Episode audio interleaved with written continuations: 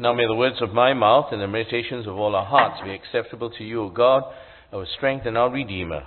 Amen. Hello again to Hub, and I uh, hope you're hearing and receiving us loud and clear. Um, today, uh, with the title for the sermon, Love People, is part of the continuation of our theme, 2.3, and I wanted to be a bit Singlish and entitled it Bring Come Here, but I just decided to bring. I'm going to start actually by sharing something sad. But before that, something happy. End of July, this Lee Yam Kai, you know the name? Yes. And myself, me, or to be more grammatically correct, and I, each completed 35 years as TRAC pastors. 35 years. Wait, wait, wait, it gets better. So I understand this November, our, at our annual conference session, both of us, together with Edmund D'Souza, we both, we all, three of us began together, will receive our 35th, uh, 35 year long service award. Got money, you know. Uh, hmm. How about that? Total 105 years altogether. Not bad, lah, huh? Okay, that's the happy. Now the sad. Uh, by the way, this introduction to this sermon is a bit long and a bit more convoluted than usual. but in the end, I hope you will see the method in the madness. In 35 years of pastoring, for me, the saddest part of being a pastor is the funerals of children. Funerals of children. I still remember, I can picture in my memory, nearly 30 years ago, walking through a ward in the old Tan Tock Seng Hospital one story building, uh, to a bed, and lying peacefully there in a nice dress, a five year old girl who had died of cancer. At that time, our daughter was about the same age, and I thought to myself, well, that could be our daughter, and therefore it was quite heartbreaking. I've done the funeral of a nine year old boy with severe disabilities of every kind. And his body was no bigger than that of a five year old. But the worst one, I guess, was a baby who died soon after birth in infancy. You can still picture the father carrying the small coffin, about so long, tied with raffia under his arm. So, that's really the saddest and most heartbreaking aspect for me, being a pastor. Uh, there's nothing could be sadder than the funerals of children.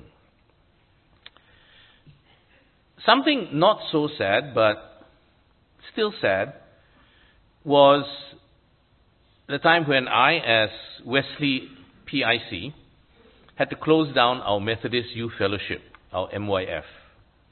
Now, I'll be talking quite a bit about Wesley because that's my home church and I was there as pastor for quite a few years. The Methodist Youth Fellowship at Wesley, I was the MY president in the early 70s. But we realized that the youth were attending Sunday school. They didn't have time for MYF, mainly due to demands of school and studies.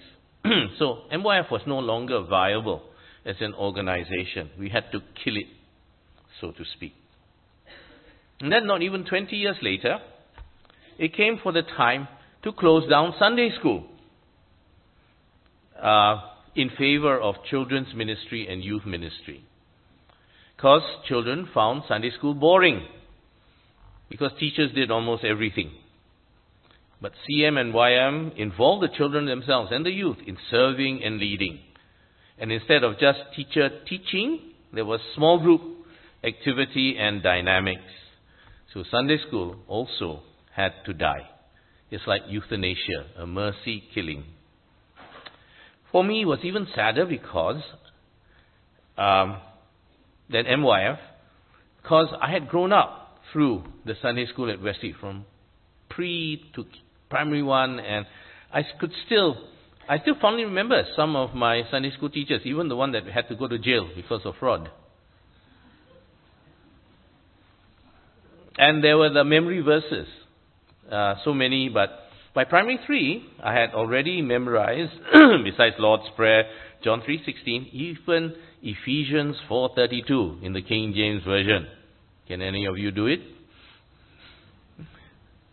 And be kind one to another, tender-hearted, forgiving one another, even as God in Christ, for Christ's sake, hath, hath forgiven you. Um, and the Sunday school songs. Uh, rolled away, rolled away, rolled away. Anybody sang that in Sunday school here? Uh, okay, some. And one door and only one, and yet its sides are two. Anybody? Okay, only two. Okay, two now, one door and two sides. All right. um, and you know, at uh, the traditional service, uh, at 8 o'clock and then at 5, we, we, will, we have and will sing two Sunday school songs.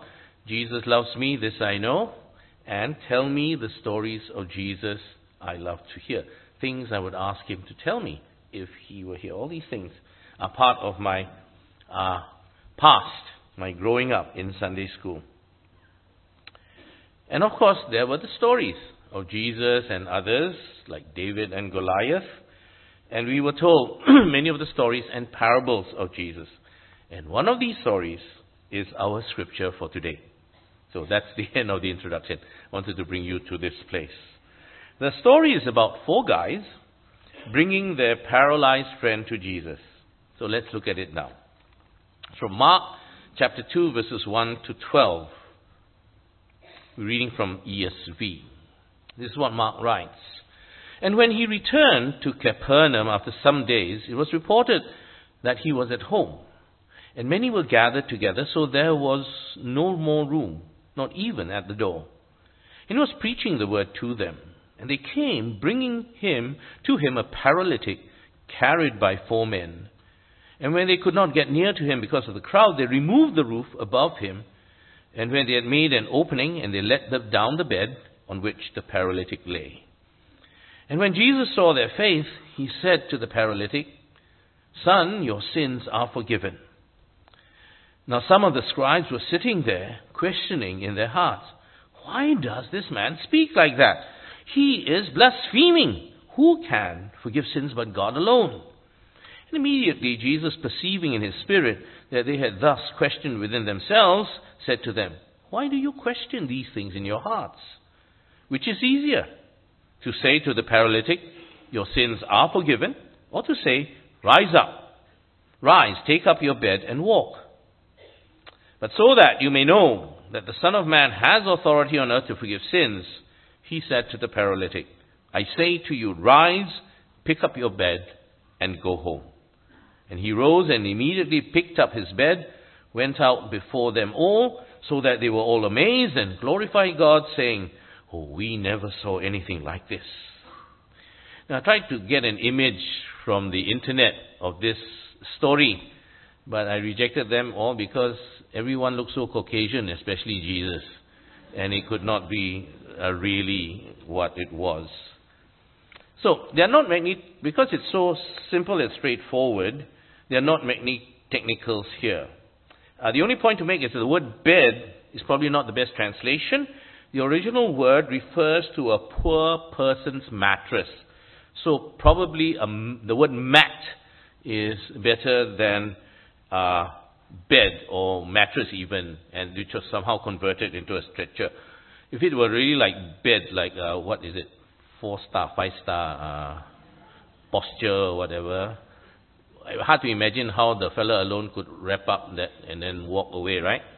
So it must have been a mat. You understand what I mean? Okay?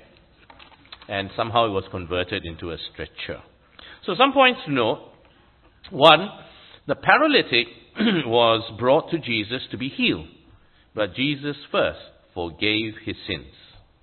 Two, of course, it brought controversy, but Jesus used this to show his authority to forgive sin and so affirmed his own deity. Which is easier? The question is rhetorical. It's obvious, a no brainer. Of course, easier to say than do, but Jesus shows he can not only say, but he can also do. So don't need to explain anymore. What's your point? You may be asking and questioning in your own heart. Only this. If we love people, our theme for this year, we will bring them to Jesus. Nothing else you need to remember about this sermon. If we love people, we will bring them to Jesus. And we need to remember that we may bring them to Jesus for Him to meet their needs, for healing, but their greatest need is forgiveness of sins. Did you get that? You can bring someone to Jesus for anything else, but their greatest need is forgiveness of sins. And so, the ones we need most to bring to Jesus are our pre Christian friends and loved ones. We know it's not easy, but we need to try. Especially if we say they are our friends and our loved ones. People need help to come to Jesus. People don't always know how to or know the way. We are told that the uh, Roman Catholic Bishop Fulton Sheen from last last century, in his autobiography, autobiography Treasure in Clay, comes from the scripture reference, we have this treasure in earthen vessels or cracked pots as it may be. He said about, he told about getting lost in Philadelphia where he was due to give a lecture in the town hall. So this is what he says. I stopped to ask a few boys for directions and they told me where the town hall was and then asked, why are you going there? I'm giving a lecture on heaven and how to get there. Would you like to come and find out? You could, got to be kidding. You don't even know the way to the town hall. so it seems that one of the best um, ways to bring people to Jesus is to firstly invite them to church. Could be for church service, could be for healing service, a program in the church like the Parenting Forum.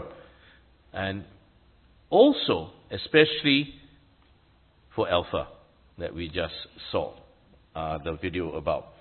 So let me share with you a couple of quick Alpha testimonies. Alpha testimonies. For example, this person called Chu Hong uh, a few years ago said, For many years, I wanted badly to believe in God, but there was always that last step of faith. And I was not willing already to, which I was not willing already to take. Many Major questions remain, which I felt were not being answered.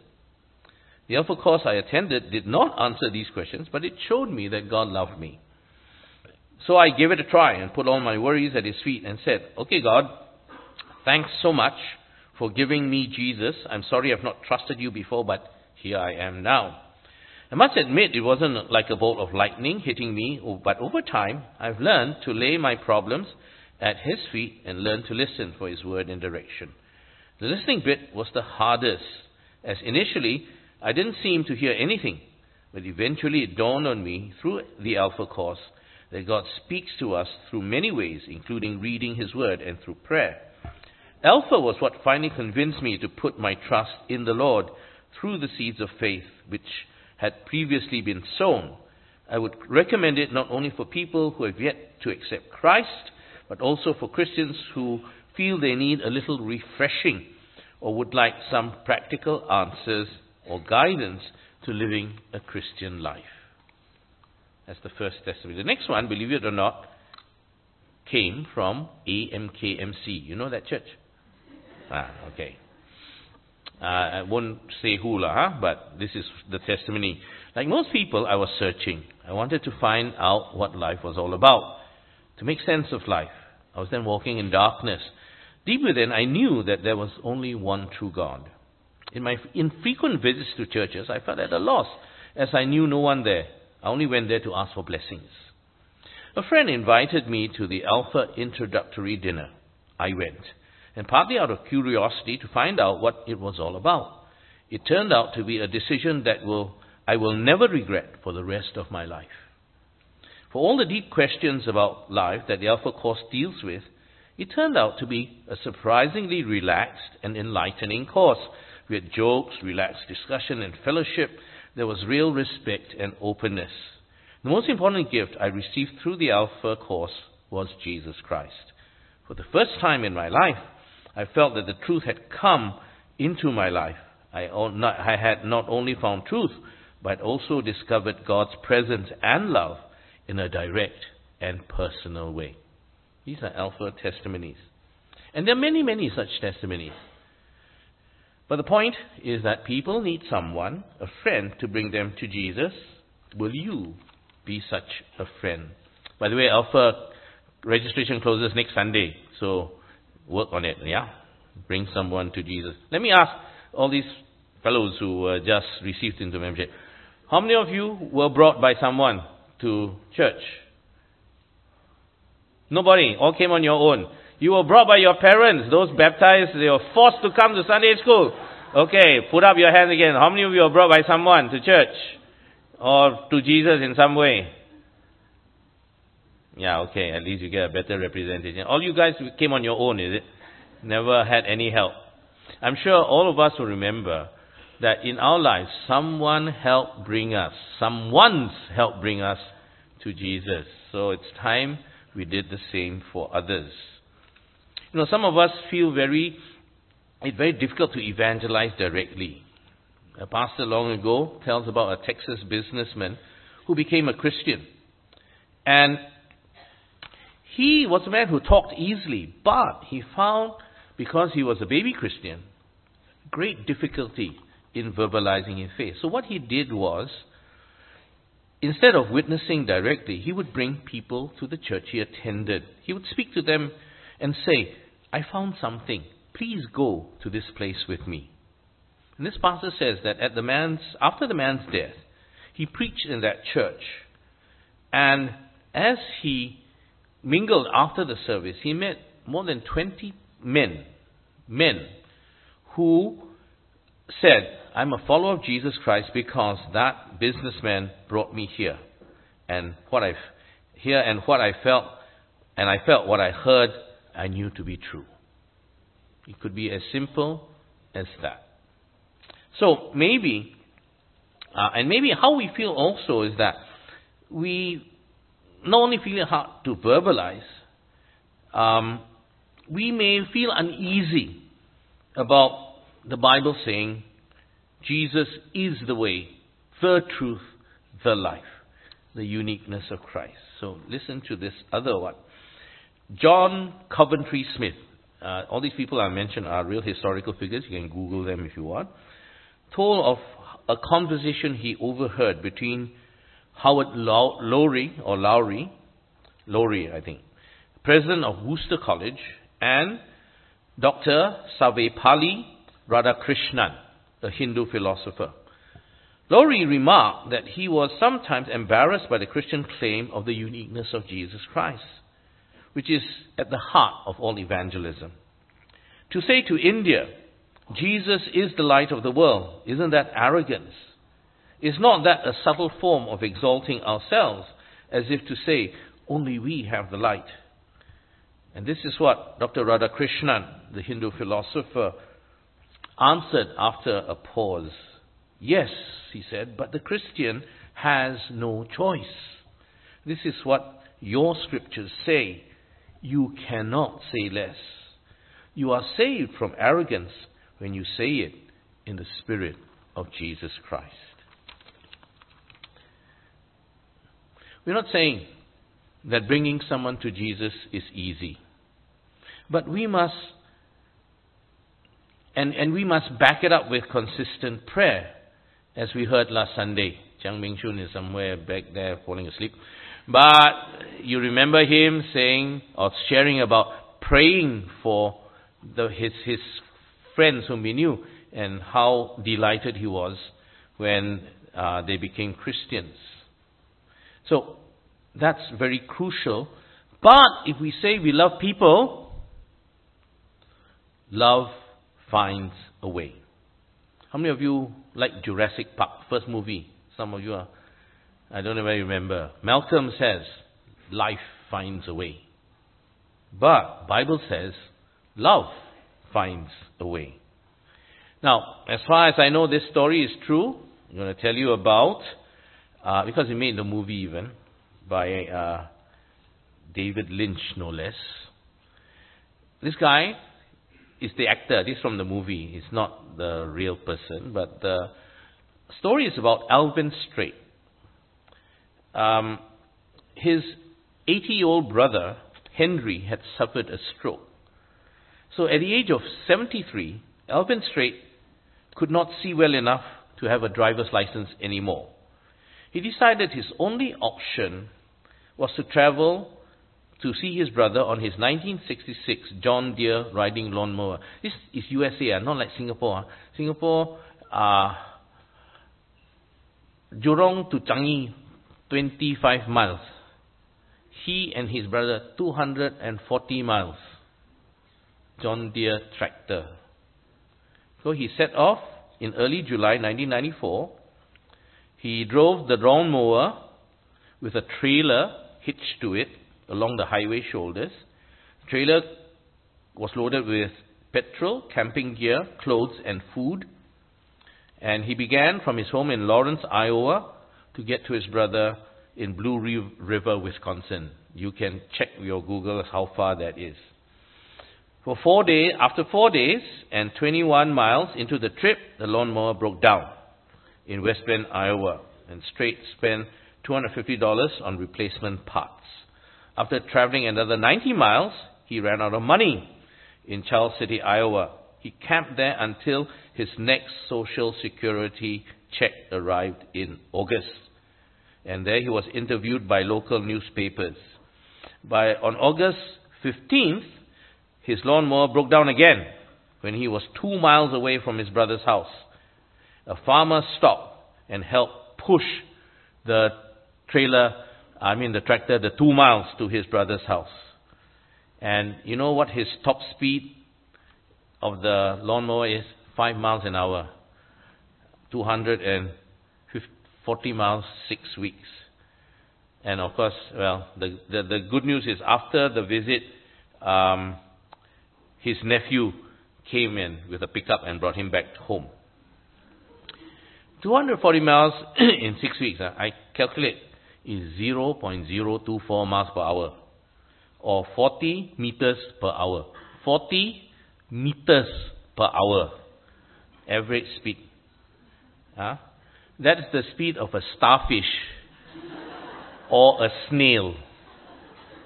And the only thing that is slower is the three toed sloth. You go and check. But what does it tell us? Love finds a way. So today, you know, even as we have heard about the saddest things in pastoral ministry, I must tell you about the happiest things in pastoral ministry. And for me, one of the happiest things is when I find out that someone in church has helped to bring someone else to church and to Jesus. Can I say that again? One of the happiest things that happens to me as a pastor is when I find out that someone has helped bring someone else to Jesus and to church. If we love people, we will bring them to Jesus because this is who we are. This is what we do. Let us pray. Dear God, our Father, we thank you for challenging us through the story of the four friends. Um, how, if we love people, we'll bring them to you. We pray that you will indeed convict us of this and help us by your empowerment so that we can be that channel and that means by which others come to you. In Christ's name we pray. Amen.